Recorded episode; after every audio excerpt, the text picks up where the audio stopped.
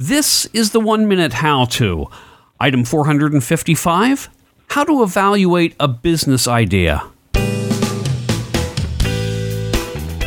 Hello, everyone. This is George, your host. On this show, we've got Jim DeLapa, and he's going to explain to us how to evaluate a business idea. Jim, can you first tell us a little something about yourself? Sure, and thank you, George. My name, as you said, is Jim DeLapa, and I'm the founder of GreatBusinessPlans.com we help new business owners plan to succeed. And I've had the privilege of starting, investing in, and helping to grow a number of startup companies. Two of those companies have gone on to be acquired by publicly traded firms. In addition to greatbusinessplans.com, I continue to consult with small businesses. I love what I do, and I feel very fortunate to be able to do it. Okay, Jim, if you're ready, then you've got 60 seconds. Great. First thing you want to do to evaluate a business idea is define the problem your business will solve for your customers or what need you will fill. You have to make sure that your solution is so compelling that people will actually give you their money in exchange for solving their problem. Once you've defined a problem that you will solve, you have to quantify how many people have that problem or what is the size of the market. Equally important is that number getting bigger or smaller. Next, you want to study your true competitors. Your true competitors are those places where your future customers will have to stop spending their money so they can start spending it with you. Now, that might or might not be a business just like yours. Finally, be careful who you listen to.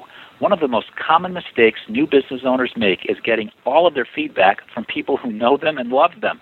Those people just want to be supported. Make sure you get your advice from people who truly know what it takes to start, grow, and succeed in a new business. If you follow these simple steps, you'll be well on your way to making an informed decision about your new business idea. Yeah, I like the idea about a disinterested third party giving an evaluation because, like you say, when you ask your friends and family, they're just going to give you the positive feedback, but someone else might be able to point out some things you hadn't even thought of. Exactly. And you know, if you ever watch American Idol and people pick on Simon Cowell, but I've heard him make the comment more than once where some young girl will say how all her life her friends and family have told her what a great singer she is. And he'll say, Well, there's your problem. Now you've finally heard from someone who knows what they're talking about. Harsh, but it can apply to business as well.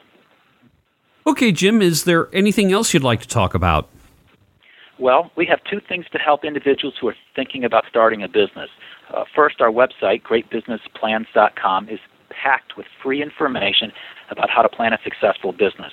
Every section of a business plan is covered from start to finish. We have templates, examples, important things to include, and even mistakes to avoid, and it's all free. Separately, we just announced a new version of our business analysis report. With this product, the user completes an online business profile about their business and their planning to date. And then they get back a 15 to 20 page PDF file. They received it by email, and they're going to get very direct feedback about their strengths, their weaknesses, and important steps they need to take to plan their business. And this is the report that our users tell us they read over and over again because it contains page after page of details on how they need to position their company for success. So, those are a couple of the other things we do to help small business owners and future small business owners. And I'll make sure I've got a link to that in the one minute howto.com show notes. Great. Our homepage, there's a nice big uh, promotion for it right on the homepage of greatbusinessplans.com, the landing page. Okay, Jim, thanks a lot. I appreciate it. George, thank you, and I appreciate it.